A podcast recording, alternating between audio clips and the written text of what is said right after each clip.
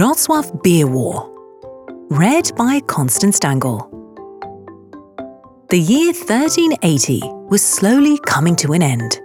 Christmas was fast approaching, and the entire city of Wrocław was alive with the preparations for the festivities.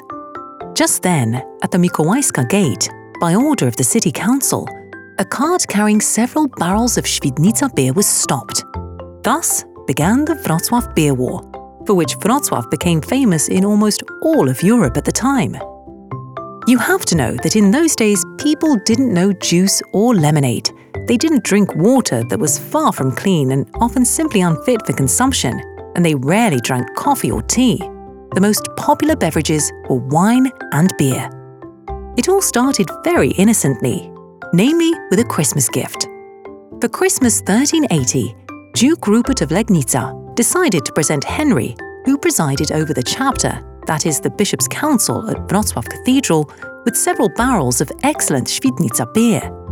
And this was no mean feat, for it was Świdnica beer that was so well known and appreciated that major cities, such as Wrocław, kept permanent representatives in Świdnica, buying the beer both to sell to inns, taverns, and restaurants, and for resale. Imagine the scene of this conflict. On a winter evening in 1380, a strong wind is blowing, snow is falling, it is freezing cold, and it is getting dark.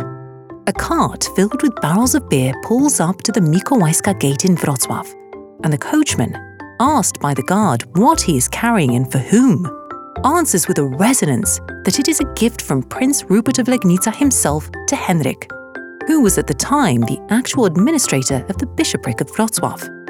How surprised the coachman must have been when the guards, instead of opening the passage wide for him, rushed at him, tied him up, and dragged him off to prison, and seized the beer along with the cart. This information immediately reached Henry on Ostrów Tumski. The cathedral chapter lodged an official protest with the city authorities, demanding an apology and the return of the beer barrels. The city authorities refused, however, and so began a conflict in the resolution of which not only kings, but even the Pope himself became involved over time. Why were the Wrocław authorities so adamant? Well, in Ostrów Tumski, which was then an independent ecclesiastical state within the city of Wrocław, municipal monopolies such as the rights to produce, import, and sell beer were systematically violated. At the time, Brewing or beer production was one of the most important branches of the city's economic power and a source of considerable income. Therefore, the sale of beer in Ostrów Tumski, meaning non-compliance with this monopoly, hit the city coffers very hard.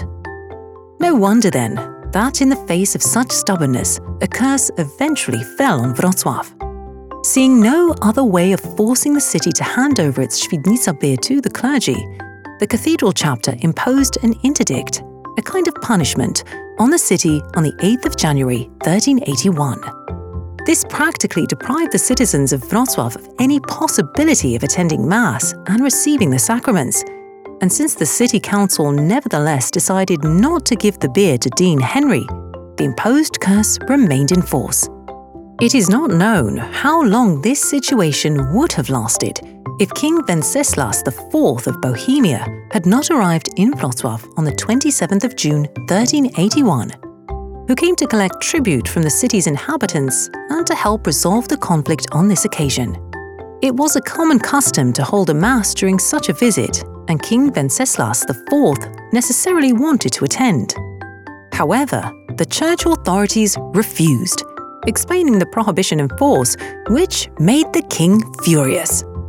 The King of Bohemia then complained to the Holy See, and so the cart with several barrels of beer became the reason for the intervention of the head of the Catholic Church, Pope Urban VI. A papal envoy, Thomas Luceria, arrived in Wrocław. Soon after arriving in the city, he lifted the curse on Wrocław and got the canons and city councillors to talk.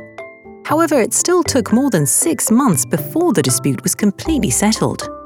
Finally, on the 15th of May 1382, the city councillors agreed to allow the cathedral clergy to transport beer, but only for their own use, while public sales remained in the hands of the city council. Thus ended the Wrocław Beer War. While we are on the subject of beer, in the basement of the Wrocław Town Hall is the Piwnica Świdnicka, one of the oldest continuously operating restaurants in Europe.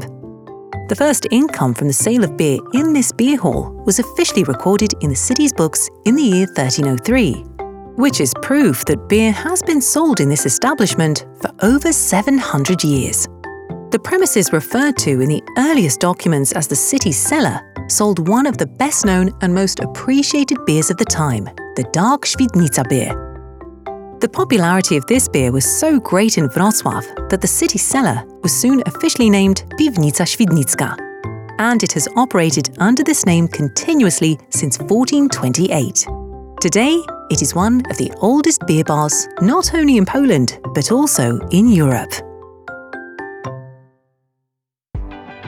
Zadanie realizowane jest w ramach Funduszu Narodów Zjednoczonych na rzecz dzieci UNICEF na podstawie Memorandum of Understanding pomiędzy Funduszem Narodów Zjednoczonych na rzecz dzieci UNICEF a miastem Wrocław z dnia 9 czerwca 2002 roku oraz Letters of Exchange for the Provision of Support Related to Emergency Refugees Response in Wrocław from the 9th of June 2022.